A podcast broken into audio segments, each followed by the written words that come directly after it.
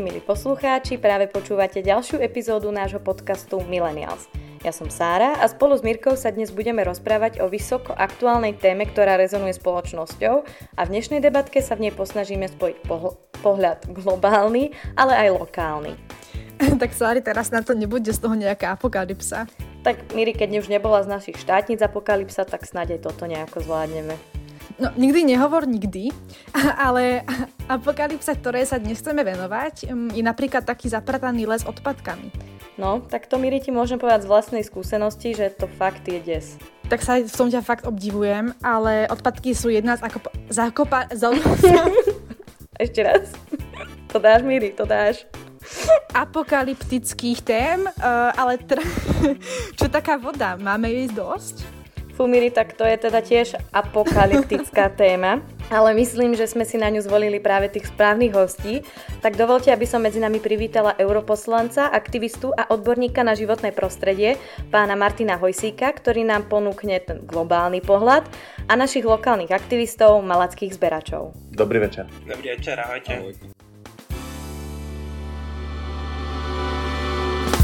Tak e, pán Hojsík, vy ste teda vyšizovaný genetik a mohli ste byť slovenský Mendel, ale nakoniec je z vás europoslanec a venujete sa téme životného prostredia.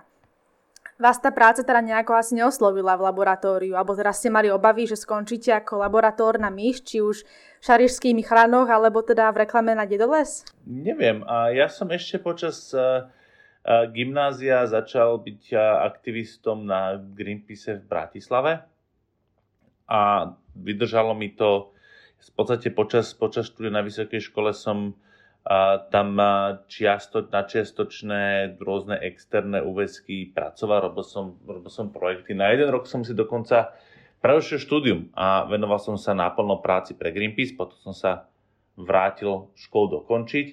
Pre mňa štúdium genetiky bolo do istej miery o filozofii, lebo genetika je a podobne molekulárna biológia sú úžasné v tom, že oni sa snažia, aspoň z môjho pohľadu, hľadať odpoveď na to, čo je to život. Že, že keď si zoberieme teraz tie počítače alebo, alebo kus papiera, hej, alebo čokoľvek, to sú chemické molekuly. A zrazu v princípe rovnaké chemické molekuly sú zorganizované a vytvárajú život, ktorého manifestáciu sme aj my, ako to sa potom samostatná oblasť bola, že a keby som išiel riešiť neuroscience, že kde je, vede, e, kde je vedomie. A druhá a tretia alternatíva bola pre mňa riešiť subjadrovú fyziku, pretože existuje pravdepodobnosť, že prejdete rukou cez a, napríklad aj zatvorené okno bez toho, aby, aby ste sa dotkli.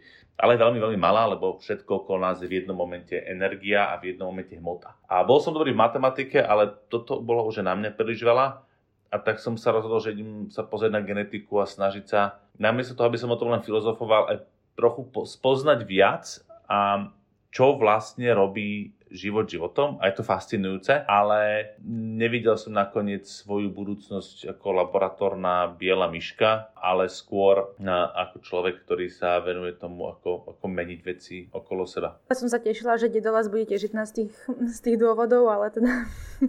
ja sa priznám, ja som skončil školu v 2001, takže podľa mňa ľudia, čo to zakladali, vtedy ešte študovali. My sme tu vlastne taká zbierka rôznych, lebo chalani, vy môžete tiež teda povedať, že čo študujete. Tiež ste si teda prešli aj inými sférami. Tak začnem ja asi. E, ja momentálne študujem na strojníckej fakulte STU v Bratislave ale vlastne začínal som tým, že po maturite som išiel na ekonomickú univerzitu, ale tak veľmi ma to neoslovilo, tak skúšam teraz tú strojárinu a úspešne som zatiaľ v druhom ročníku. A možno provokačne, že čo chceš, čo chceš robiť so strojárinou? Že čo to je, že prečo strojárina? Ja mám odbor merania a manažerstvo kvality v strojárstve a úprimne mal som predstavu, že vnímam to ako dobrú možnosť zamestnať sa, keďže u nás je tu pomerne veľa takýchto firiem, ktoré niečo vyrábajú, ale zároveň si uvedomuje, že smeruje to tým, že bude tá produkcia aj z toho hľadiska ochrany životného prostredia klesať. Ale baví ma napríklad, nedávno som robil seminárku o elektromobiloch a to ma veľmi zaujalo, čiže uvidíme. Nemám nejakú úplne jasnú víziu zatiaľ. No Jany, ty sa pochvál. Tak ja som zase naopak, ja som z STUčky prestupoval na Univerzitu Komenského na prírodovedeckú a vlastne som na odbore environmentalistika, tiež som veľmi rád, síce že aj som bol na TSTU, aj tam som sa veľa naučil, a niečo mi to prinieslo, takže ani jedno rozhodnutie nehutujem zatiaľ. A na aký odbor chceš ísť v rámci Enviro? To je odbor priamo environmentalistika a zamerávam sa na metódy propagácie a podobné veci, takže zatiaľ prvý ročník, takže úplne mm. ešte... Ja si myslel potom na, v rámci magistra, že ktoré veci, že či krajina, alebo... Ešte nie som úplne rozhodnutý teraz. Jasne. Tam som si skoro urobil PhD na krajnej ekológii, ale potom sa mi narodil syn a priority boli iné. Mne sa asi skôr aj narodí syn, jak urobí PhD. Tak chalani, vás by sme ako zadefinovali? Ako nejakých ochranárov životného prostredia a asi by ste mali povedať, že toto zo skupenie netvoríte iba vy dvaja, tak asi by ste mali povedať, že kto všetko tvorí malackých zberačov a čo vlastne ste. No tak ja by som možno začal, tak reálne je nás 5 stálych členov s tým, že vlastne viac menej na každú nejakú našu akciu prichádza množstvo dobrovoľníkov, desiatky dobrovoľníkov, veď konec koncov Sári, ty si jednou z nich. A ako by som nás tak definoval? No, možno nejaká dobrovoľnícka skupina, ktorá sa venuje komplexne ochrane životného prostredia.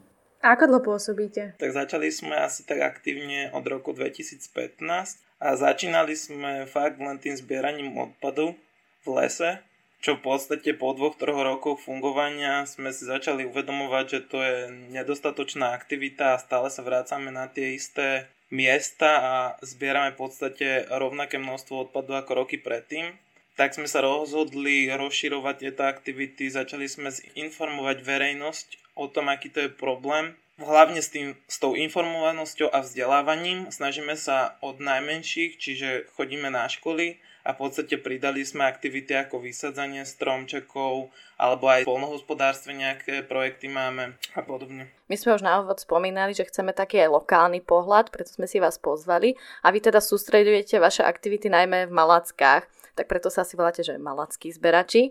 No vieme, že už sa rozširujete aj do okolia Záhoria, čiže nepremýšľate, že by ste si pridali, že budete že senickí, sekulskí zberači alebo záhorácky, či zberači V4? My sme dokonca rozmýšľali aj nad zmenou názvu, to možno verejnosť ani tak nevie, lebo to boli také naše interné rozhovory.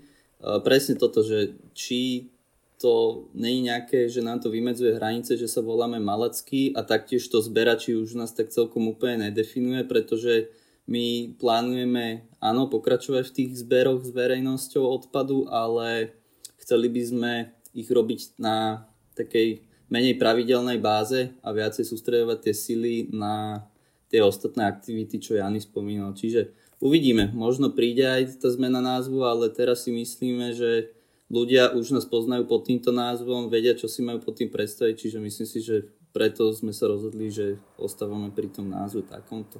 No ja som veľakrát premýšľala, že ako sa to vlastne organizuje, lebo my keď sa s Sarou sa snažíme dohodnúť na nejakú kávu, tak to trvá strašne dlho a niekedy to ani nevíde. Ale u vás teda ako zbieha, že máte nejakú facebookovú skupinu, potom nejak komunikujete, organizujete sa, potom zhanete sakle, rukavice, alebo ako to máte? Tak začínali sme tak veľmi jednoducho Najprv sme sa stretali len fakt dva, traja kamaráti alebo spolužiaci a potom keď sme videli, že sa k nám pridávajú aj ďalší spolužiaci, ktorí možno zo začiatku o to taký záujem nemali, tak sme si hovorili, že možno by o to mala záujem aj verejnosť a začali sme teda dávať verejné udalosti na facebookových príspevkoch. Založili sme facebookovú stránku Malackí zberači a v podstate tam sme začali pozývať verejnosť a zúčastňovalo sa čím ďalej tým viac a dúfame, že to tak bude pokračovať. No a vlastne už ste vysokoškoláci obidvaja, ale venujete sa týmto uh, aktivitám po celý rok, lebo asi máte aj iné povinnosti popri škole. Koľko dáte tak asi za rok aktivít? Fú, to je ťažko povedať, lebo nerobíme to ako, že vyslovene si povieme, že poďme urobiť 10 akcií. Viac menej čo príde, tak to urobíme, ale myslím si, že tak 6-7 väčších akcií do roka zvládneme. No je to ťažké sklbiť s tou vysokou školou, napríklad teraz počas skúškového, lebo toho času až toľko není, ale tak vždy sa dá nájsť čas.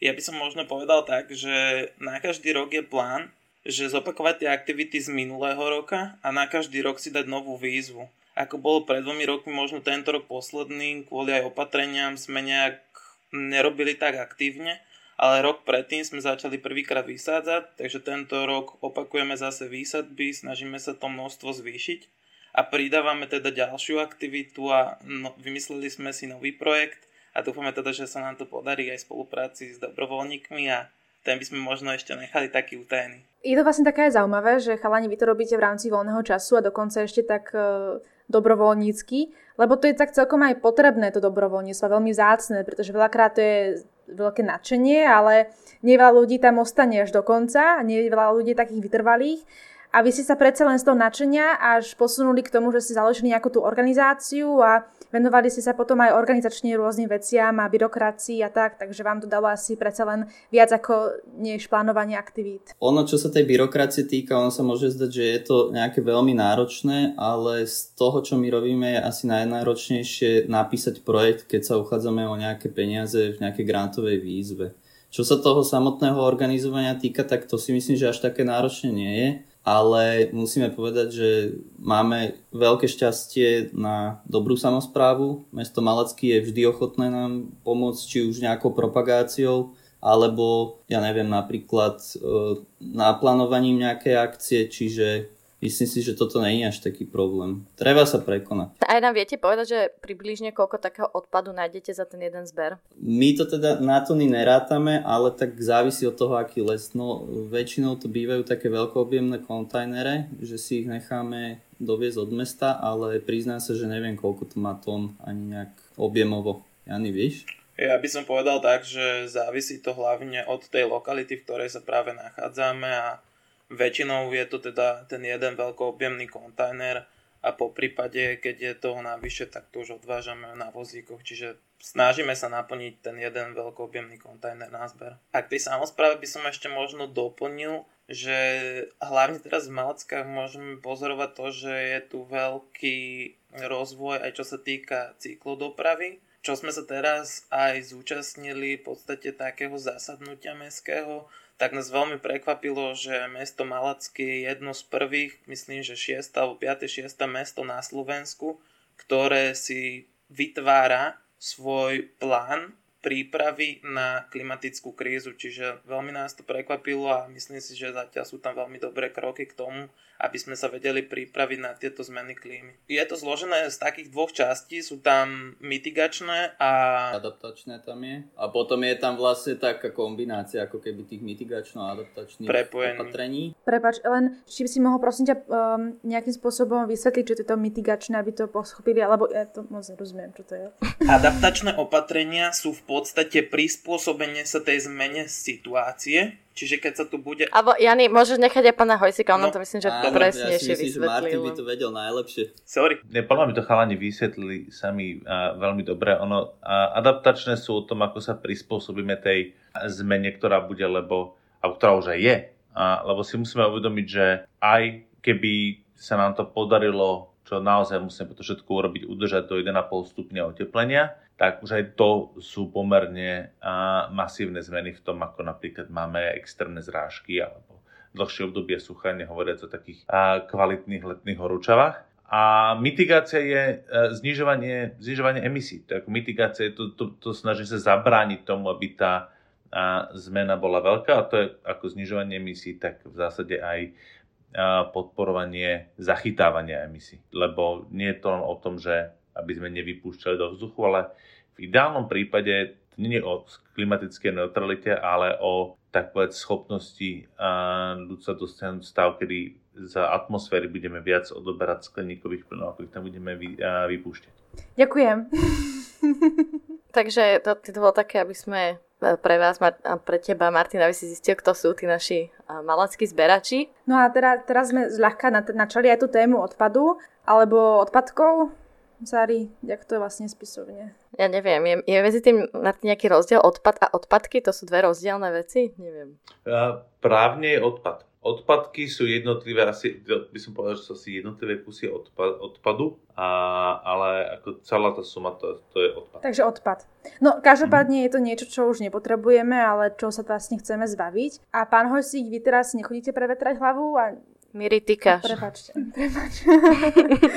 Ty si teda nechodíš prevetrať hlavu pri zbieraní odpadu?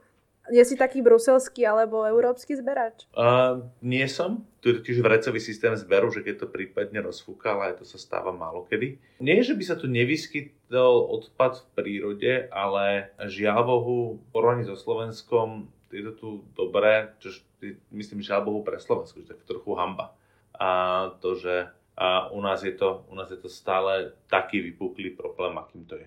A ako priznám sa, že a tá, to je niečo, kde je veľmi dôležité a, a veľmi si vážim všetky takové práce aj malackých zberačov, ale aj ďalších ľudí, ktorí sa snažia a, zbierať odpadky. A ja poviem svoj príbeh. A pre mňa to bolo ešte v 80 rokoch, a áno, až taký starý som. V zásade za, za bývalého režimu keď človek sa začal zaujímať o ochranu prírody, tak to bolo o tom, že OK, bež zbierať odpadky do lesa alebo čistiť cudničky. Ale nekkeď sa aj do toho, ako ten systém funguje. A mne prišlo, že to, čo ja chcem robiť, nie je robiť upratovača po niekom, ale s prepačením nakopať tých, ktorí to znečistenie spôsobujú. A vtedy tá situácia s viditeľným znečistením, teraz to musíte poznať, kde to nájsť, a je, teraz si myslím, priemyselné, je, bola veľmi, veľmi viditeľnejšie, bola to horšia v tom, že naozaj, že tie kyslé dažde ste mali mŕtve lesy. A naozaj, že viditeľné mŕtve lesy, najmä v severozápade Čiech. Aj ten smog mal kedysi v Bratislave inú kvalitu. A teraz je to skôr smog z dopravy. A vtedy to bol priemyselný smog. No a tak som, si, tak som mal to šťastie, že som vyrastal akorát v čase, kedy sa, a, kedy sa podarilo a, dať dole totalitný režim a zrazu mi nikto nebránil si tak povedz otvoriť ústa na tých, čo znečistujú. A to je niečo, čo... A mne sa páči, že, že, že, že chalani prešli, pre, prechádzajú z toho, že OK, že chceme sa pozerať na to, ako, ako meniť systém, ako meniť veci. Už len, v, už nie že len v Malackách, no to je práve, že strašne, strašne dôležité, z môjho pohľadu, že rovnako dôležité, ako meniť európske zákony je, je zabezpečiť, aby Malacky mali dobrý, dobrý klimatický plán. Lebo jedno bez druhého nejde. A vlastne spomínal, spomínal si, že si bol aj vlastne e, aktivista dlhé roky v tom Greenpeace.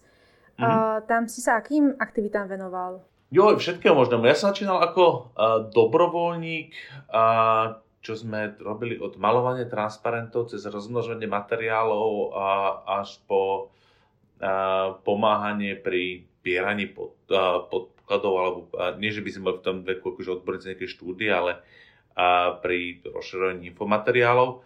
A neskôr, sme, neskôr som bol, a som pomáhal pri práci a, s médiami a, a naučil som sa robiť kampane, nie repné kampane, a, ale, alebo reklamné kampane, ale kampaň a, v ponímaní a, takých Greenpeace alebo advokačných mimovládok, to znamená organizácií, ktoré sa snažia zmeniť, je zase tak, taký súbor aktivít od písania listov a stretávania sa s odpovednými úradníkmi a politikmi, cez vytváranie tlaku cez médiá až po a, tak povedz, mobilizáciu verejnosti a to od petície až po to, aby ľudia písali alebo prišli na nejaký protest. Že to je také, že veľmi široký súbor veci.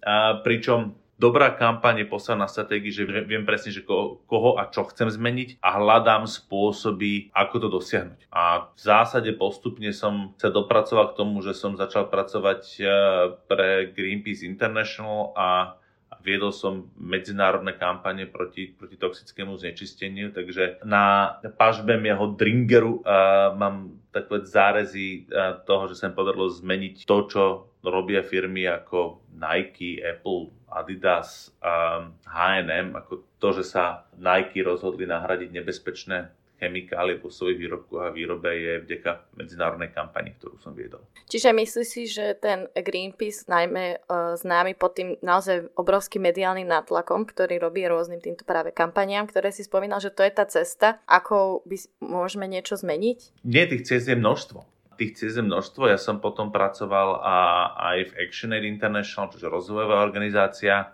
Potom som robil pre Forpos International, to je organizácia na ochranu zvierat. Každá z nich je iná a každý spôsob snahy urobiť svet, či už okolo seba, alebo celý svet lepším, a je pre mňa veľmi cenný. A ja poviem taký in, iný príklad, že keď kedysi za mnou na Greenpeace prišli a ľudia, ktorí mali niekde na záhore, neviem presne kde, chaty pri bagrovisku. A začalo im vať, že to bagrovisko začalo znovu ťažiť. A to nebol nejaký problém, že by to bolo nejaká nebezpečná tá voda, ale akurát bola z krásneho modrého jazera, bolo proste kompletne mútne jazero. A to sa dalo vyriešiť tým, že pri tej ťažbe, ktorú nechcem zakázať, by nechali tu tie sedimenty, tak povediať, že, že sadnúť a, a odkaliť a až potom by tú vodu dali do, naspäť do jazera. No a to boli ľudia, ktorí sa snažili meni, zmeniť zákon a priznám sa, že už boli, mali to dosť obehané, zistili si, že čo, ako je na to ministerstvo a ja som akurát poradil, vtedy bol vodný zákon v parlamente, ja som akurát poradil, že OK, môžete ísť kľudne na zasadnutie výboru pre životné prostredie, to je verejná záležitosť. A keď nebola korona, tak sa tam dalo jednoducho ísť a sa pozrieť. Porozprávajte sa s poslancami, poslankyňami, prineste im návrh, ako by si to chceli právne upraviť skúste ich presvedčiť. A im sa to podarilo. Proste skupina chatárov zo Záhoria zmenila zákon v tom, čo chcela. To je veľmi zjednodušené, ale v zásade, čo tým chcem povedať, že, že keď, sú, keď sa ľudia začnú starať do veci verejných, tak dokážu meniť neuveriteľné veci. A to je naozaj od toho, že riešite veci čo okolo, vaš, okolo vašej chaty až po to, že si poviete, že vstúpite do politiky či už na miestnej alebo, alebo európskej úrovni to je podľa mňa to, čo našu, našu spoločnosť bude robiť lepšie, keď nebudeme len tak sedieť a, a pozerať sa na to, čo sa deje okolo nás, ale budeme sa to snažiť meniť. Akým, akýmkoľvek z nás. Ja by som to ešte tak doplnil, že možno tak aj vtipne, že darmo sme tu šikovní na tom záhori. Ja, ja môj otec je z Brodského. tak tam je ten bez zakopaný. Ja som sa chcela ešte spýtať, že chalani, že vy s akými reakciami ľudí sa stretávate v tom lese? Teda ja z časti viem, ale tak vy máte predsa len viacej tých zberov za sebou. Že či si vás ľudia nemilia napríklad so smetiarmi alebo s nejakými ľuďmi vykonávajúci verejno prospešné práce, že by vám ešte prihodili niečo? Niekedy si nás dokonca pomýlili aj s ľuďmi, že ktorí ten odpad do lesa donášajú. Aj to sa nám už párkrát stalo, že na nás volili mestskú policiu, takže sme sa veľmi zabavili a nedali si vôbec vysvetliť, že je to na meste nahlásený zber odpadu. Možno, že tam chceli práve, že oni vyhodiť, ale nemohli, lebo si tam boli vy.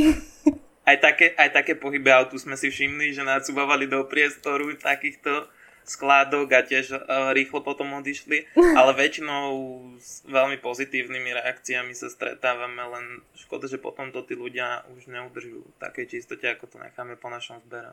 No a to som sa chcela presne opýtať, že prečo si myslíte, že sa to deje, že keď už si tí ľudia dajú tú námahu, naloží ten odpad na ten vozík, alebo na nejaké, lebo tak predsa len to sú veľké hordy odpad, musia to niekam naložiť a vyviezť do lesa, pritom tú istú námahu by dali, keby naložili ten odpad na vozík a vyviezli to na zberný dvor. Že či si myslíte, že akože prečo už keď ľudia si dajú tú námahu, tak nespravia to takto, že či nie sú dostatočne informovaní, alebo... Určite to bude spojené s tou informovanosťou a vzdelaním tých ľudí vlastne, pretože si myslím, keby vedeli, že okrem toho stavebného odpadu je u nás zberný dvor otvorený v podstate na všetok odpad zadarmo, tak myslím si, že by tam ten odpad nekončil na tých miestach, kde v lese končí teraz. Ja si myslím, že ďalším problémom je aj to, že tie zberné dvory viac menej berú odpad len od svojich občanov z, toho daného mesta a možno keď sem chodia nejakí rekreanti alebo tak, tak nemajú to v podstate kam odovzdať, pretože v, te, v tom prípade sa ten odpad platí. A podľa mňa chcú ušetriť pár drobných, tak sa rozhodnú, že to niekde vyhodia v lese. Ja si myslím aj za toto úprimne, že keď sú to obyvateľia mimo mesta, nie som si úplne istý, či tam nejaký ten poplatok je možno pri nejakom druhe odpadu a že by to bolo teda z nejakého staveniska alebo podobne, ale že nejaký domáci chatársky vyprodukovaný odpad si tiež myslím, že by vôbec nemal byť žiadny problém odovzdať na takéto zberné dvory. No, ono na tých zberných dvoroch by si sa oficiálne mal preukázať nejakým dokladom totožnosti, totožnosti občianským preukazom. To je druhá vec, že či to kontrolujú, ale tak ja, možno aj toto je ten dôvod. Neviem. To je môj názor. A pán Hosík, teraz sa už o tých reakciách bavíme. E, vy ako vnímate? Že, či vnímate, že ľudia v, teda v Bruseli sa správajú inak ako ľudia napríklad na Slovensku k takýmto veciam? Do istej miery áno. Um, že, že, že len v Bruseli, ale to je niečo, keď stačí niekedy prejsť za, za hranice za rieku Moravu. Ten prístup k tomu spoločnému a k tomu, čo vlastne patrí nám, nám všetkým, a mi tam príde pomerne odlišne. teraz je otázka, že, že prečo to je, existuje. A existuje názor, že ono to je preto, že to je spoločné a nie súkromné, že keď bolo všetko súkromné, tak si to ostrážime, ale ako veľa tých skladok je aj na, na súkromný pozemok. Neviem, mne to príde taká neúcta a, a, a, nekultúrnosť, pretože človek hodí susedovi uh, za plod, lebo však to nie je u mňa. A ja v tomto dúfam, že to, čo, to, čo postupne vidíme, čo sa týka aktivít uh, ľudí, ktorí zbierajú odpad, sa začne meniť na to, že tá spoločenská norma bude nerobiť. V tomto ma zaujímalo, že, že, že chalani, že aj čo sú také tie veci, čo najviac nachádzať. Do akej miery to je vyhadzovanie veci, ktoré sa mi nechce dať na zberný dvor a do akej miery to je proste naozaj, že, že bordelárstvo. Ono to je ťažko povedať, lebo väčšinou tu bývajú také klasiky, nejaké PET flaše, konzervy, plechovky, ale tak našli sme už aj v podstate nejaké krabice od elektrospotrebičov, či už aj samotné elektrospotrebiče. Dokonca sme našli takú skladku, kde bolo asi 30 starých televízorov, takých ešte tých veľkých 30 kilových. Čiže ťažko povedať, no. Ale akože bár, čo sa nám stalo, aj taký bizar sa nám stal, z hodou okolností to bolo kde inde, jak v Gajaroch, že? Sorry, Gajarane. Ale na zbere sme tam vlastne našli aj oceknutú koziu hlavu, no.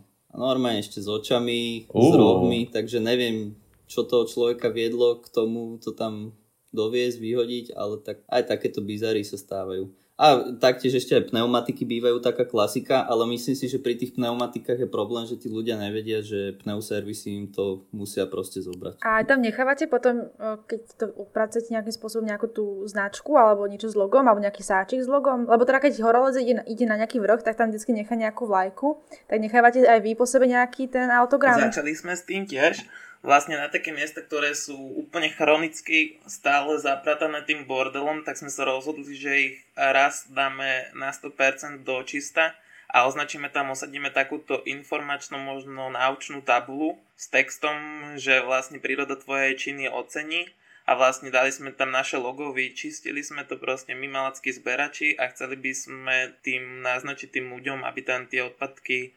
nevyhadzovali a to sme tam označili takým piktogramom, takže skúsili sme to aj takto a uvidíme, ako to bude v ďalších rokoch fungovať. No, my keď sme sa bavili aj o tej informovanosti, tak to by som sa možno aj Martina spýtala, lebo veľa ľudí si myslí, že odpad sa v konečnom dôsledku netriedi, ale že sa to nakoniec háže všetko na jednu triediacu linku. A je toto, a kde sa potom teda to opätovne triedi, že je toto mýtus, alebo že naozaj môžu ľudia na Slovensku dôverovať týmto firmám, ktoré odpad spracovávajú? A nedá sa povedať, že by sa to hádzalo naspäť v podstate na, jedno, na jednu kopu a ide to na skladku alebo do spalovne. Pokiaľ by ste na takúto prax prišli, alebo je nelegálna, tak úplne vážne odporúčam kontaktovať okresný úrad alebo, alebo policiu alebo inšpekciu životného prostredia, pretože to je postihovateľné a treba to postihovať. Druhá vec je tá, že my reálne a máme problém a s časťou toho, čo, čo vytriedíme. A ten problém sú špeciálne, že plasty. To isté merie textily, ale tých je menej. A sú narastajúci problém, ale je ich menej. Ale povedzme sa takto, OK, papier, a v zásade ten a, sa celkom recykluje, ten hodnotu má, ten je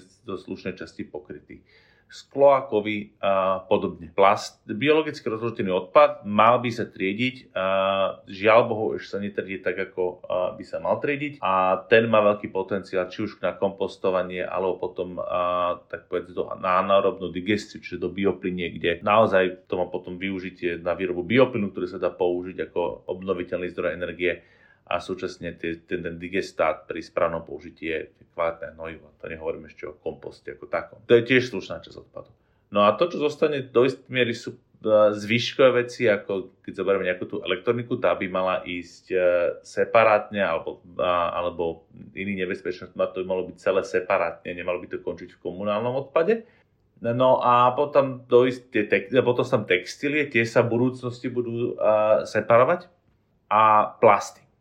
No a tie plasty som si nechal na záver, lebo to je najväčší, najväčší problém, lebo momentálne a okrem toho, že používame rastúce množstvo plastov, tak používame také veľké množstvo rôznych druhov plastov, že sa to, ťažko recykluje. Petky, pet flaše sa ešte celkom dobré a, a majú hodnotu, čo sa týka recyklácie. Tam tá ekonomika je celkom a, rozbehnutá. Tetrapaky podobne, ale všetko ostatné, alebo veľká väčšina toho ostatného je problém. Teraz prednedávnom bol, bol škandál, že a, našli plastový odpad, vytriedený plastový odpad, to bolo že v Británii a v Nemecku, že vytriedené, v Turecku. To ešte nehovorím o tom, ako sa zvykol odpad z Európy a voziť do Číny, keď to Čína zakázala do juhovýchodnej Ázie. Čiže máme tu reálny problém s plastovým odpadom a ten problém potrebujeme riešiť pri zdroji. Ten problém nevyriešime tým, že ho namiesto skládkovania budeme spalovať. Nezabúdajme na to, že plasty sú z ropy, keď ich spálim, tak by som spaloval fosílne paliva. To nie je žiadne, aj keď preto tú energiu môžem využiť, to nie je nič ekologické, hej? lebo v zásade spalujem spalovaním plastov, ktoré sú z fosilných palív, spalujem fosilné paliva a tak povedz ešte pri tom musím mať využiť energiu, ktorú využijem na to, aby som tie plasty vôbec vyrobil, ktorá je tiež v zásade fosilná, takže prispievam ku zmene klímy, ako to je a, nič pozitívne. My potrebujeme uzavrieť a, ten tzv. materiálový cyklus a potrebujeme dosiahnuť to, aby v prvom rade sme použili menej plastov a produkovali tým pádom aj menej odpadov, aby sme to, čo používame, vedeli dlhšie využívať. Je pre mňa fascinujúce, že taký absurdný kus veci, ako sú mikrotenové, jednorazové rukavice na, na bratie pečiva. Niekedy som počul, no, že ono by to mohlo byť z biologicky rozložiteľného plastu. Aký biologicky rozložiteľný plast? Kliešte ľudia. Čo som počul niekedy argument, že prečo na Slovensku nemôžem používať kliešte, lebo ľudia ich kradnú. Presne, akože ono to je smutné, že na Slovensku nemôžete používať kliešte, lebo ich ukradnú, a, a ja neverím, že, že my sme národ, ktorý proste nemá na to, aby nekradol.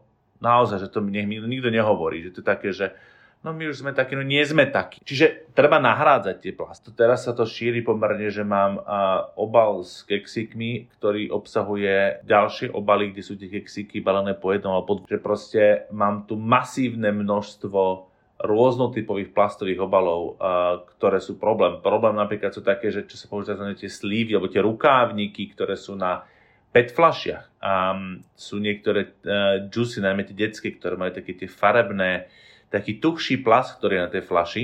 A určite to poznáte. No, tak to je zmekčeného PVC. Tak okrem toho, že PVC obsahuje v štruktúre chlor, alebo to je chlorid, tak pri spalovaní vznikajú rakovinotvorné dioxíny. Až po to, že to mekčené PVC obsahuje mm, vtaláty, ktoré narúšajú hormonálny systém, tak e, keď to zoberiete tak, e, a hodíte tak, takúto flašku so, so slivom do, do PET flašiek, tak im to môže pokaziť celú várku recyklácie pred, pokiaľ ten, ten, ten sleeve z toho, pokiaľ ten, pokiaľ ten plastový náhubok na tom nedáte dole, pretože to je iný typ plastu. No tak ja už teda nemôžem kúpiť Bueno. Ako je to vlastne s tými štatistikami? Hovorí sa teda, že bohaté krajiny uh, viac odpadu, alebo bohaté krajiny lepšie spracovanie odpadu, bohaté krajiny vyvážanie odpadu chudobnejším krajinám, alebo ako to vlastne je? My sme problém. A, a my sme bohatá krajina. My sa tvárime, že nie sme, ale my sme bohatá krajina. My patríme medzi tie bohaté krajiny. Ako, akokoľvek si to berieme, že my sme chudobní, príbuzní a západnej časti Európy, tak áno. A príjme životná úroveň je u nás nižšia ako v Luxembursku, ale vyššia ako v Rumunsku. A je o mnoho, o mnoho vyššia ako, nemusíme ísť do Afriky, že v Moldavsku. Hej? A Slovensko patrí medzi tie bohaté krajiny sveta my sme žiaľ skôr súčasťou toho problému aj zo Slovenska sa exportuje odpad, na Slovensku sa importuje odpad. V zásade my, potr- my musíme byť tí, ktorí budú na čele tej zmeny. A tvári sa, že, o, že, to, že to, plasty, to mi nič, že tam, tam v Číne a v Ázii vyhadzujú do mora, oni za to môžu. A veľký podiel na tom majú plastový, má plastový odpad, ktorý tam vyvážame. Ja som kedysi viedol research. Ako by si povedali research po slovensku? Prieskum výskum, a mne pre výskum mi pripomenul laboratórium, ale dobre, akože uh, výskum Greenpeace, ktorý sa týkal exportov nebezpečného elektrošrotu do uh, rozvojových krajín. V zásade sme robili undercover research, tajné, tajné vyšetrovanie, že sme uh, sledovali uh, zásielky uh, elektrošrotu, sledovali sme kam a že sme dávali, tak povedz, sledovacie zariadenie do, do, do starých televízorov a sledovali sme, kde to skončí. A bol som na skládke elektrošrotu v Akre v Ghane a manželka mi to vyhodila, ale mal som doma taký kryt z počítača, na ktorom bolo, že, že US EPA, americká vládna agentúra pre ochranu životného prostredia, ktorý tam skončil že tváriť sa, že oni môžu za to, keď v skutočnosti my používame rozvojové krajiny a, ako, a rozvíjajúce sa krajiny ako Čína šťastí ako a, výrobné závody, kde sme vyviezli a, fabriky, ktoré na, pre nás už moc znečisťovali. A dovolili sme sem dovážať výrobky, ktoré, ktoré robia, až po to, že tam vyvážame odpad, tak to je niečo, čo nie je ich problém, to je náš. A smutný je teda aj prístup našich politikov ku klimatickej zmene. Ak si napríklad zoberieme petíciu Klimaťa potrebuje, ktorú podpísalo vyše 100 tisíc ľudí, a prečo vlastne si myslíte, že parlamentom neprešla? Na to je množstvo rôznych odpovedí, pretože keď si to tak zoberiem, tak to, čo tá petícia chcela, sa zaviazali k tomu 3 zo 4 vládnych stran. 3 zo 4. Konkrétne jedna strana, ktorá toto nechcela. SAS. A ona povedala, že nie a zvyšok vládnej koalície sklapol opätky. A to ale hovorí o tom, veľmi škardo poviem, pretože vidíme, a teraz ako mne je smutno z toho, ako, ako vyzerá vládnutie tejto koalície, čo sa týka, čo sa týka prestreliek a naozaj toho, toho teátra, ktoré sa deje. Ale mne to príde, že no zjavne to nebolo dostatočne dôležité na to, aby to tie zvyšné tri strany, ktoré majú veľkú väčšinu vládnej koalícii, pretlačili ako niečo, na čo im dostatočne záleží. Lebo za ten rok a niečo pretlačili x veci, ktoré podľa mňa oproti tomu to boli či už zlé alebo malichernosti, ale povedať, že áno, toto je dôležité a presvedčíme SAS a ako a to, to, to bolo, že ustúpili. A to mi príde pri tej sile toho, toho, toho hlasu ľudí a, a pri porušení predvolebných záväzkov mm. ako, ako tak trochu výsmech smutný. A ako s tým asi už ťažko niečo urobíme. Čo bude teraz dôležité? O čom sa nehovorí? Hovorí sa o tom, aké zákony príjma Slovenská národná rada. Ne? A, a to, je, to je dôležitá vec. Diskusia o tom, o čom sa robí v parlamente, že či príjma návrhy vernosti a podobne. Veľmi dobre. Ale veľká väčšina zákonov, ktoré platia špeciálne v oblasti životného prostredia, ktoré platia na Slovensku, sa nepríjmajú v prvom rade v Národnej rade, ale príjmajú sa na európskej úrovni. A to nie sme len my v Európskom parlamente, kto o nich rozhoduje. Európa funguje tak, že má co-legislators, to znamená, komisia navrhne zákon a potom on ide k nám do parlamentu a súčasne ide na radu čiže vládam členských štátov. Rada je v zásade zasadnutie ministrov pre danú oblasť členských štátov, napríklad Rada pre životné prostredie, tam sedí minister Budaj s ostatnými ministrami, ministerkami životného prostredia. A oni rovnako a sa a hlasujú o tom, akú budú mať pozíciu, aké budú mať pozmeňovacie návrhy danému zákonu, napríklad klimatickému zákonu, alebo potom tým celému balíku zákonov, ktoré prídu na to, aby ten veľký záväzok pretávali do, do konkrétnych opatrení na to, ako tie emisie naozaj znížime. A čo viete, kedy ste počuli o tom, že čo Slovensko hovorí na európskej úrovni, za čo hlasuje, aké veci presadzuje? Nepočuli. No. O tom nepočujete. Presne. Ja si myslím, že už by sme mohli byť dospelejší trochu v tomto. A, a počuť, že á, Brusel rozhodol, Brusel prikázal, komisia nám nakázala, akože pardon, to je akože, to, to naozaj, že mimo. Európske zákony spolu rozhodujeme. Jeden z 27 je náš minister. Jeden z 27 je náš premiér. Za čo tam hlasoval? Ako a tie pozície, ktoré ja ako vidím od Slovenska niekedy v rade, čo, sú, čo, sú, čo sa ku mne dostávajú, niekedy oficiálne, niekedy neoficiálne, um, vytvárajú trochu iný obraz o tom, ako sa Slovensko stavia k ochrane klímy. A ten je, nazvali sa to smutnejší. Slovensko na európskej úrovni hovorí, my chceme biopaliva, oni sú zelené. Mm. Čiže to trochu je v rozpore s tým, čo sa tvária, že hovoria doma. Čiže toto je niečo, čo je podľa mňa veľmi dôležité sa pýtať, čo presadzujete v Európe. A keď si poviete, že ja, my sme že čo, 5 miliónové Slovensko, čo my môžeme oproti takým Nemcom, Francúzom? No ale aj to robíme, to som sa chcela spýtať, že ono, ako nie sme naozaj iba tí malí hráči? To je dobrá otázka. Toto sa ťažko hodnotí, pretože sa o tom moc nehovorí. My väčšinou, tak ako to hráme s tými krajinami strednej a východnej Európy a žiaľ Bohu, a v oblasti ochrany klímy to je, životného prostredia to je väčšinou zle. Že tam málo kedy Slovensko patrí medzi tie krajiny, ktoré sa pripoja na tú progresívnu stranu. A ja by som bol rád, keby to bolo naopak. My ako Slovensko, a keď sa pýtam o tom, že čo my môžeme vlastne v klíme, no my ako Slovensko môžeme, e, reálne spolu rozhodujeme o tom, čo bude robiť v klíme celá Európska únia. My môžeme kopať prvú ligu, keď chceme. Národ holubiči, neviem. Um, je to o tom, že sa brala, a brali európske veci u nás ako niečo zahraničné, cudzie. A to pritom je domáca vec. My sme Európa. My sme tí, ktorí ju, spolu, spolutvoria a, a, a rovno, že, že to, je, to je neskutočné šťastie, ktoré máme, že sme súčasťou Európskej únie. Únia nám určite dala veľa výhod, ale možno by som sa tak spýtala, že napríklad Európa chce byť prvá, prvá klimaticky, prvý klimaticky neutrálny kontinent ale napríklad veľa tých tovarových, uh, tovarových tokov je práve importovaného z týchto rozvojových krajín, kde sa pri ich výrobe čerpajú ich prírodné zdroje. A napríklad berie Európska únia v úvahu tieto negatívne externality, ktoré pri tomto vznikajú? No zatiaľ nie dosť. A je to niečo, čo no, taká trochu neklimatická, ale akože z inej oblasti anekdota. Kedy si som, um, kedy si som pracoval na, že v kampani Greenpeace sme robili na, na európskej chemickej politike. Tri najnudnejšie slova, aké poznám, ale v zásade to bol, že európsky zákon o tom, a ako, sprá, ako správne manažovať chemikálie, kde sme presadzovali jednoduchú vec, že keď mám chemikáliu, ktorú používa napríklad e, v týchto okuliaroch na to, aby boli modré a ona môže spôsobovať rakovinu, a k tomu existuje modrá farba, ktorá rakovinu nespôsobuje, no tak tú, ktorá rakovinu spôsobuje, proste zakážem, nedovolím ju používať. Hej? Poviete si však, tak, tak to vždy fungovalo. No vôbec to tak nie, tak to nefungovalo.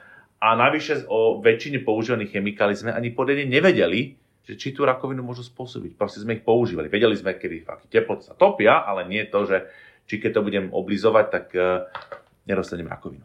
No a, a jedna z vecí, čo tam bola, bolo, že, že my sme presadzovali, aby sa to vzťahovalo aj na chemicals in articles, to znamená na chemikály v dovážených výrobkoch. A chemický priemysel preloboval, že, že do veľkej miery sa to nevzťahovalo. A teraz ten istý chemický priemysel hovorí, že, že áno, že, že chceme to zmeniť tak, aby sa to vzťahovalo, lebo sme zaplavení dovozmi. No presne to, to je ten problém, že oni vtedy umožnili urobiť takúto veľkú dieru. Na európskej úrovni máme takú úžasnú vlastnosť, a to nie moja vlastnosť, ale to, to podľa mňa vymýšľa niekto na schvál. Uhlíkové clo, o ktorom sa hovorí, není clo lebo clo nie je v súlade so Svetovou obchodnou organizáciou, tak sa to nazýva, že Carbon Border Adjustment Mechanism. Nádherné slova, že? To strašne nudné, strašne nudné. A ja to volám nástroj uhlíkovej spravodlivosti. A keď niekto vymyslíte lepší názov, prosím vás, napíšte mi a na Facebooku, na Instagrame, na Twitteri. A dostaneme nejaký kredit potom za to? Akože nejakú... Hm, dohodneme sa, dohodneme sa. Ale to ma budete musieť followovať, to sa nemá. Uhlíková daň to je iné? Európe sa nehovorí o uhlíkovej dani, lebo kedysi, ako do istej miery by som povedal, že uhlíková daň by mala zmysel a alebo do istej, podľa mňa by to bolo veľmi zaujímavé, dokonca sa hovorí ešte také, že uhlíková dividenda, že ten koncept je, že v zásade každý človek, že z tej uhlíkovej dane by potom dostávali ľudia peniaze, tak povediac, a že každý by dostal rovnako, čo by prerozdielovalo veľmi zaujímavým spôsobom a, tú, a, a sociálne tým spôsobom spotrebu tých bohatší, ktorí majú väčšie emisie. Ale v Európe sme kedysi zaviedli obchodovanie s emisiami.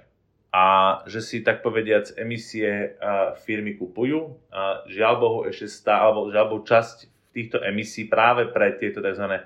carbon leakage, pre tie dovozy z krajín, ktoré neznižujú emisie, sa rozdávala zadarmo. To znamená, že že kopec firiem dosť, v ťažkom priemysle dostáva časť emisí zadarmo, pretože majú dovozy z krajín, ktoré emisie neznižujú.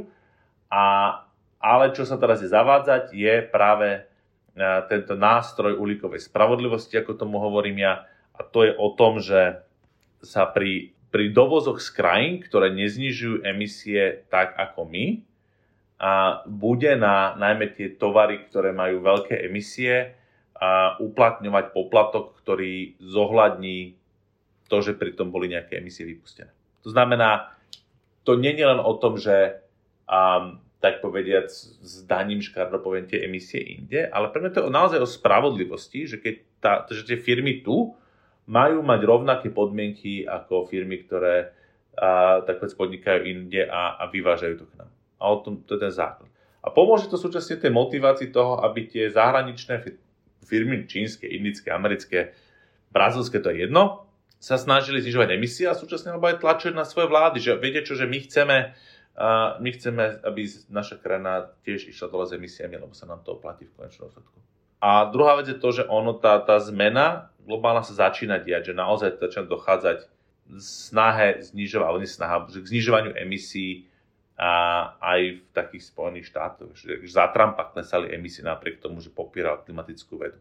Neznamená to, že sme za vodou, Číňania stále stúpajú, Indie stále stúpa a aj keď Čína sa rozhodla, že tiež dosiahne uhlíkovú neutralitu, ale až 2060, ja verím tiež, že sa to podarí dotlačiť, aby boli skôr. Um, Čiže pred nami toho je ešte veľmi, veľmi veľa. Nemáme vyhraté, zďaleka nemáme. No veľakrát si rozpráva, teda hlavne tí euroskeptici si hovoria, že sa im zdá, že Európska únia je veľmi byrokratická, tým to znamená, že je pomalá. Nemyslíte si teda, že by mala byť v takýchto otázkach, hlavne toho životného prostredia, viac rýchlejšia a dynamickejšia? No, ja si nemyslím, že únia je, pom- že byrokratická, ani že je pomalá. A neznamená to, že nič sa nedá zlepšovať. Samozrejme, že vždy sa dajú veci zlepšovať a nikto nie sme dokonali. Ako dokonca ani ja nie som dokonalý, je to už čo povedať. A, ale a, fakt je ten, že, že a, keď si pozrieme tú efektivitu toho a počet, počet úradníkov a, po, a počet administratívnych pracovníkov na európskej úrovni voči tomu, čo hospodarujú, tak je to o mnoho, o mnoho efektívnejšie ako slovenská štátna správa. A druhá vec je tá, že čo sa týka príjmania zákonov, tak áno, ten proces je dlhší. On dokáže byť krátky ako Európa, keď sa dokáže behom pár mesiacov a, a keď naozaj treba zabrať aj pár týždňov prijať zákony, ale ono to trvá dlhšie aj preto, že a to je také tak presne naopak voči tomu, že, že tu rozhodujú nejakí tí bruselskí úradníci, ale súčasne im to strašne dlho trvá. No nie, a, lebo to je o tom, že tu nerozhodujú bruselskí úradníci. A ako som povedal, je tu tzv. že, že sú tu co-legislators, a, čiže tu o zákonoch, a, zákon, návrhy zákonov pripravuje komisia a potom o nich rokuje rada a parlament. A to je preto, že ako celá únia sa potrebuje na tom do, do sa dohodnúť, lebo to nie je diktát. To je o tom, že sa na tom potrebujú dohodnúť ako parlament, tak členské štáty, tak aby, aby na záver to, to, čo z toho vyplúvne, naozaj fungovalo. A keď si porovnám ten spôsob príjmania legislatívy v Národnej rade, ako koľkokrát sa tam tak prelepujú veci a opravujú na poslednú chvíľu, a, alebo sa musia robiť rýchle novely zákonov, lebo sa prijali nejaké, nejaké zmetky, tak e, ten systém, ktorý môže pôsobiť pomalšie, je aj e, citlivejší na to, aby to, čo sa príjme, nebol nejaký zmetok. Keď sme sa bavili vlastne o tých, ešte, tých návrhoch, tak sme zaregistrovali, že v apríli sa schválil návrh na ochranu pôdy. A mohol by si nám prosím ťa povedať, že čo presne si po tým máme predstaviť? No, toto bolo uznesenie, toto nebol zákon. A my ako Európsky parlament nemáme legislatívnu iniciatívu, nádherné slova. A, a to znamená, že my nemôžeme navrhovať zákony európske. Jediný, kto môže európske zákony navrhovať, je Európska komisia. A, ale čo môžeme robiť? My môžeme robiť uznesenia a tzv. iničkať, že on initiative reports a, a tými hovoríme komisii a členským štátom, čo chceme. A toto uznesenie o pôde a otázka na komisiu a otázka na radu, kde sme sa ich pýtali, čo s tým mienia robiť, boli mojou iniciatívou. A čo tým chceme dosiahnuť, keďže máme vážny problém pôdou. Máme vážny problém s tým, že prichádzame a o, o pôdu s množstvom rôznych vplyvov a od zmeny klímy až po nadmerné používanie syntetických hnojív a pesticídov, že nám z pôdy uniká uhlík a namiesto toho, aby pôda zachytávala skleníkové plyny je žiaľ ich zdrojom, tak my chceme od komisie, aby prišla s návrhom tak povedz, rámcovej smernice o pôde. Máme rámec právny na ochranu vody, máme rá, právny rámec na ochranu vzduchu na európskej úrovni, ale nemáme právny rámec na ochranu pôdy. A to je niečo, čo podľa mňa potrebujeme. Ja som veľmi rád, že mi to parlament podporil, že sa mi podarilo to s ostatnými politickými skupinami vyjednať tak, že sme dostali na polovičnú, to dvojtretinová podpora na ten, na, ten, na ten finálny text, na ten kompromis, čo sme vyjednali. Lebo to nie je o tom, že takto by som to chcel, tak toto to, to vám predložím, schválte mi to. To je o hodinách a hodinách vyjednávania nielen mňa, ale aj môjho týmu, ktorý na technickej úrovni vyjednáva tie, to, ako by, ako by ten kompromis mohol vyzerať. No a teraz ten ďalší krok je to, že naháňam komisiu a naháňam členské štáty, aby mali odvahu prísť s takýmto zákonom. No chalani, vy ste teda tiež riešili a niečo už aj také v praxi, aj spolu so spoločnosťou First Farms, tak nám asi môžete tiež priblížiť, že o čom ten projekt je, lebo tiež sa to teda týka pôdy. Ono je to taký, alebo taká dlhodobá spolupráca s touto firmou, ktorá vlastne vlastní polia tuto v Malackách a okolí. A ten projekt je vlastne veľmi jednoduchý. Chceme za prvé aj pomôcť tomu, aby sa vlastne pôde tak neškodilo, lebo v súčasnosti, alebo teda v minulom roku bol pomerne veľký problém s premnoženými hrabošmi a mhm. ono sa na toto na Slovensku používal vlastne proti týmto hrabošom. My sme chceli nájsť také ekologické a jednoduché riešenie a dohodli sme sa s touto firmou, že vlastne postavíme akoby také drevené bydla v tvare T a potom ich akože umiestnime na toto pole. Ono to pomôže v prvom rade aj tej biodiverzite, pretože tie vtáky na tom poli si nemajú kde sadnúť, keďže častokrát tá krajina býva taká úplne jednoliata. A ďalšia vec je, že ten samotný jed môže veľmi škodiť tej pôde a vlastne z tej pôdy sa to môže dostať do plodín, ktoré následne konzumujeme. Čiže ide o takýto dlhodobý projekt. To je top, ako to je, to je krásne praktické riešenie. Ono toto bol taký typ od nášho kamaráta, ono sa toto praktizuje veľmi v Česku a dokonca to aj odporúčajú českí ornitológovia. A my by sme to chceli vlastne tak aj trošku širšej verejnosti následne odprezentovať. A ten plán je taký, že samozrejme budeme sa s nejakými odborníkmi, odborníkmi ešte rozprávať, ale chceli by sme to urobiť tak, že sa vyhradí nejaká časť toho pola, kde teda sa skončí, alebo po nejakú dobu sa nebude používať ten jed proti hrabošom a budeme pomocou fotopásce vlastne sledovať, ako je to účinné. A toto niečo by určite mali vedieť uh, birdlifeáci uh-huh. a slovenskí pomôcť. Oni v tomto môžu mať nejaké aktivity. Ale to je tak, tak krásna ukážka. Tomuto sa hovorí, že nature-based solution. A, že riešenie je založené na prírode. A lebo hej, OK, máme problém s hrabošmi a teraz akože vy chcete zakázať tento jed, a, ktorý nám ich pomáha zabíjať, čiže nám hraboše zničia úrodu, no ako si to predstavujete, či ideme prípadne ideme nejak akože vyna, snažiť sa vynájsť jed, ktorý možno tak neškodí, alebo neviem. A príroda ponúka riešenie. Dávce. Ono je to veľmi, podľa mňa aj výhodné pre tie firmy, pretože tí zamestnanci tej firmy musia pravidelne každý týždeň ten jed str- strkať priamo do dier, kde tie hraboše sú. Čiže oni by teoreticky ušetrili aj na pracovnej sile a tým pádom aj ekonomicky by viac na tom len získali. Existuje integrovaný manažment škodcov a tomu tu tiež venujem na to, aby sme nahradzali nebezpečné pesticídy. Väčšina lebo častokrát počujem o tom, ako bez pesticídov to proste, že nedáme a strašne ich potrebujeme. A neviem, či ste vedeli, že vyše 90% skleníkových hospodárstiev v Európe, ktoré robia zeleninu, používa integrovaný manažment škodcov namiesto pesticídov. Že to je niečo, čo nie, že kedy si sa masívne používali pesticídy, ale po tlaku verejnosti, a najmä v Nemecku, sa začalo meniť a teraz sa prakticky nepoužívajú a ja si myslím, že ponuka paradajok v zime sa nezmenšila, skôr sa zväčšila.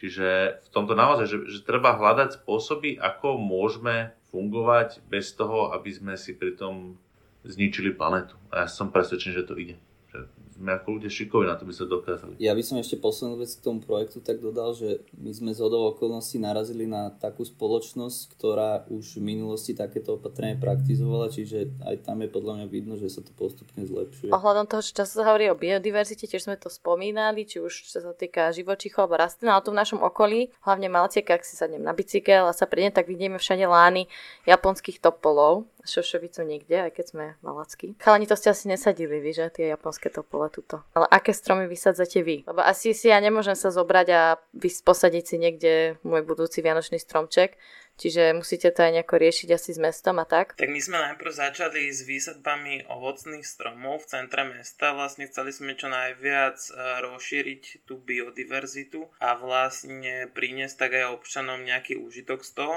Čiže priamo v centre sme začali sadiť malé ovocné stromčeky. No tiež tam boli nejaké problémy, možno spôsobené zase tou nevedomosťou, že bolo tam nejaké poškodenie tých stromčekov, tak sme sa rozhodli neskôr sadiť už väčšie alebo teda statnejšie stromy. A teraz prechádzame skôr na také okrasné dreviny a v podstate spolupracujeme maximálne s tým mestom a budujeme taký plán alebo už to nerobíme v podstate tak, že jednotlivo po častiach rôzne, ale snažíme sa vytvoriť plán a systematicky tieto výsadby, aby vytvorili proste cez intravilan mesta celý, aby vytvorili taký koridor pretože je tu veľká, môže tu byť teda migrácia zvery aj vysokej, že je tu vlastne, aby mali kaďal prechádzať, migrovať tá zver. Rozpráva sa strašne veľakrát o tej vode, aj ako ja nemala tu na otázku, Uh, len rozpráva sa o tom, že tej vody bude nedostatok. A ja si naozaj neviem predstaviť, že proste nebude voda, lebo to je pre, teda pre mňa taká základná potreba. A rozpráva sa aj o vojne o, o vodu. Máme sa tohto obávať? Vo fyzikálnom hľadisku absolútne množstvo vody na planéte sa nezmení, ona nezmizne. Ale ten problém je v tom, že a už teraz ubúda vo vodných zdrojoch na záhorí voda. To je niečo, čo Bratislavská vodárenská dlhodobo hovorí, že hladina vodných zdrojov na záhorí klesá a, a rátajú s tým, že budú musieť prečerpávať vodu a tak povediac z podunajskej nížiny od Žitného ostrova na to, aby na záhorí bola voda. Lebo a, nás trápi to, a, že a, rastie nedostatok zrážok, že niekedy napríklad aj keď celé tie cel, celoročné zrážkové úhrny sú podobné, tak a vplyvom klimatickej krízy dochádza k tomu, že tak že ono to spadne naraz. To veľmi zjednoduším, že Samozrejme, že nie, ale že, sú tie, že tie zrážky sú veľmi intenzívne, keď sú a medzi tým sú dlhé obdobia sucha. A neviem, ako sa situácia vyvinula tento rok, ale ešte minulý rok Česko zažívalo najdlhšie obdobie sucha, odkedy sa vedú záznamy historické vôbec nejaké. Že to bolo už 7 alebo 8 rok sucho, kde niektoré obce fungovali na cisternách lebo proste ich miestne vodné zdroje vyschli. Mám, nie, je to, nie je to sranda. Reálne to, to, to je veľmi závažná vec. A do toho na Slovensku proste si, si ohrozujeme vodné zdroje, čítame správy o tom, ako sa z času na čas príde na Žitnom ostrove. Na Žitnom ostrove, ktorý je chránená vodohospodárska oblasť, náš Kuwait, na vodu, na to, že nejak henta alebo tá obec e, má pesticídy vo vode a nemôže ju používať a musí si zháňať filtre. Pred mesiacom to bolo? Pred dvoma mesiacom? Pred mesiacom cirka to bolo, keď tuším, že štvrtok na ostrove alebo niektorá z týchto obcí v severnejšej časti Žitného ostrova našli tiež nadmerné množstva pesticídov vo vode a, a riešili filter na to, že kto im zaplatí 40 tisíc eur na filter, a my si neuvedomíme, že to je, že to má byť proste, že strategická zásobáraň vody. Hej? Ako sa tam dostávajú nebezpečné pesticídy? Čiže, hej, my reálne môžeme mať problém s vodou, aj keď ako Slovensko patríme k tým o niečo menej ohrozeným krajinám, ale niektoré oblasti ako Záhory alebo východné Slovensko uh, môžu mať reálne že väčší problém s vodou ako, neviem, dúfajme, že uh, Žitný ostrov alebo alebo severnej časti Slovenska. A to už e, nehovoríme o nejakej že ďalekej budúcnosti, hej, akože počas vášho dospelého života. A to sa nepočúva dobre, ale je to niečo, s čím práve že potrebujeme a reálne niečo robiť. A to je jeden pre z dôvodov, prečo potrebujeme riešiť klimatickú krízu, potrebujeme riešiť ničenie biodiverzity, potrebujeme riešiť e, používanie nebezpečných chemikálií. Voda je strašne dôležitý, dôležitá vec. A ťažko si viem predstaviť, ako ja som žil rok v Bangkoku a niečo tako voda z kohútika tečie, ale ona nie je pitná. A to je niečo, čo na Slovensku si neuvedomíme, aké máme šťastie vôbec, že že nám tečie pitná voda z kohútika. Sice časť eh, z nás si ide k tomu kúpiť eh, stolovú vodu, nie že minerálna voda, nejaký, stolová voda do obchodu v plastovej fľaši. To je jedna z poviem, že šialených vecí, že, že to používanie plastových fliaž v, na vodu v tomto, v tomto množstve to je, že švihla. No tak vlastne sme začínali tento podcast, eh, kde sme mali dva pohľady, lokálny a globálny. Napriek tomu máme pocit, že svet je stále rozdelený na tých, ktorí pripúšťajú hrozbu klimatických zmien a na tých, ktorí si myslia, že tá klimatická kríza vôbec neexistuje. A vidíme, že vlastne v spoločnosti je veľa lobistických tlakov, politické nekorektnosti. Tak Martin, mohol, mohol by si nám prosím ťa povedať nejaké tri pravdy, ktorých by sme sa mali držať a mali by sme im dôverovať? No to, že sme ako ľudstvo, alebo to, že ako ľudstvo spôsobujeme klimatickú zmenu a je vo vedec, je, veci berú už ako fakt vedecký konsenzus. To je, mne, mne to príde, že to nie je, že po, to je ako, ľudia, ktorí tvrdia, že to tak nie je, sú pre mňa na rovnakej úrovni ako tí, ktorí hovoria, že, že Zem je plocha. Hej. To proste, ten vedecký potvrdený fakt, na ktorom sa veda zhodla. A teraz ako, um, áno, existujú ľudia, ktorí tvrdia, že Zem je plocha a, a existujú ľudia, ktorí tvrdia, že že klimatická, klimatická zmena nie je spôsobená človekom. A preto ja už akože odmietam diskutovať vôbec o tom, že či to tak je. Že to je, to je, to je strátený čas, ja sa chcem baviť o tom, že ako s tým môžeme niečo robiť. Čiže jedna vec je, že, že je, treba sa pozerať na to, čo, čo hovoria veci a to, ako svet vyzerá, závisí aj od vás, od, od každého jedného.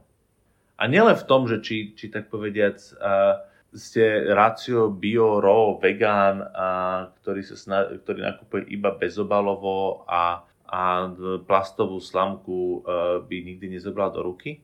Snažiť sa žiť čo najekologickejšie uh, je super.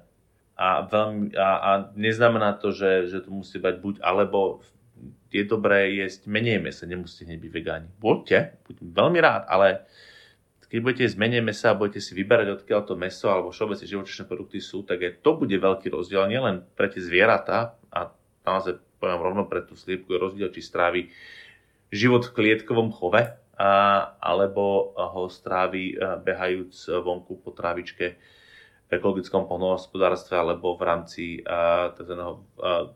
voľného chovu. Až po to, že to, že vyžijete úplne, úplne super, neznamená, že to zachránite, musíme naozaj zmeniť ten systém. A váš tlak na zmenu toho systému každého jedného je nesmierne dôležitý. Lebo od toho, že či ja sedím v parlamente, je vďaka, vďaka podpore ľudí, ako ste vy, a, o tom, a to nie je len o mne, to, to, to nie je o mne, to je o tom, že o tom, kto rozhoduje o nás v politike, rozhodujete vy. A treba zvolených zástupcov tak povedz hnať na zodpovednosť O tom, čo robia firmy, rozhodujete vy tým, čo si kupujete, ale aj tým, ako na nich tlačíte, aby ste sa divili, aké sú citlivé na to, a čo hovoria spotrebiteľi, ako sú firmy citlivé na spotrebiteľský tlak. Keď budeme sa len, trochu viac snažiť, tak ja verím tomu, že, že dokážeme tú klimatickú krízu udržať do toho 1,5 stupňa. Chalani, vy máte nejaké tri odporúčania pre praktický život? čo by sme mohli robiť v tejto oblasti? Ja by som ešte možno veľmi rád dal do pozornosti našu aktuálnu výzvu. Teda sme prešli na tie ovocné stromčeky výsadby pre vzdelávacie inštitúcie v Malackách alebo blízkom okolí, Čiže ak by mal niekto záujem, tak sa kľudne môže ozvať. Potom ďalšia vec by som bol veľmi rád, keby obyvateľia miest príjmali možno aj e, nepopulárne adaptačné, ktoré teda prídu opatrenia, čo napríklad môže byť, že budú ubúdať teda tie asfaltové plochy možno v centrách, bude menej parkovacích miest, nebudú sa možno kosiť lúky, čiže pre psíčkarov napríklad nebude sa možno automobilmi osobnými dať dostať do center miest, aby to chápali teda tí obyvateľia miest. A veľmi rád by som bol, keby sme spoločne fandili ochrane životného prostredia, aspoň tak, ako teraz budeme hokeju a myslím si, že spolu to zvládneme. Takže to sú také jednoduché veci, keď sa tento podcast počúva, takže musí, mali by sme naozaj skutočne každý začať od seba. My vám ešte raz pekne ďakujeme, že ste boli súčasťou nášho projektu a teda nášho podcastu a dúfame, že si z toho obe strany možno niečo odnásiť a hlavne teda naši poslucháči. A určite teda nech či už sledujú Martina na Instagrame alebo aj Malackých zberačov a na samozrejme náš podcast. Ďakujem za pozvanie a naozaj dúfam, že sa znova vidíme. Hádame osobne. Taktiež ďakujeme veľmi pekne a tešíme sa na stretnutie prípadne potom. Ďakujeme veľmi pekne za pozvanie za tí malackí zberači a budeme veľmi radi, ak sa spoločne stretneme na niektorej z našich verejných akcií. Stačí len, ak budete sledovať naše sociálne siete. Ahojte. Tak toto bola ďalšia epizóda nášho podcastu Millennials. Všetky epizódy môžete nájsť na rôznych platformách ako je Podbeam, Apple Podcast, Google Podcast, Spotify či YouTube. Ak sa vám náš podcast páčil, čo dúfame, že áno, budeme veľmi radi, ak nás budete sledovať na sociálnych sieťach, či už na Facebooku alebo na Instagrame. A ak máte hociaké otázky, prípadne nejaké tipy na témy a hosti, pokojne nám napíšte e-mail na millennials.podcasty.gmail.com v ďalšej epizóde sa budeme baviť spolu s Marketou Gajdošovou, takže nás určite nezabudni sledovať. Tento podcast vznikol v spolupráci s divadlom Falangír, čím pozdravujeme našu mladšiu a najmladšiu generáciu divadelníkov.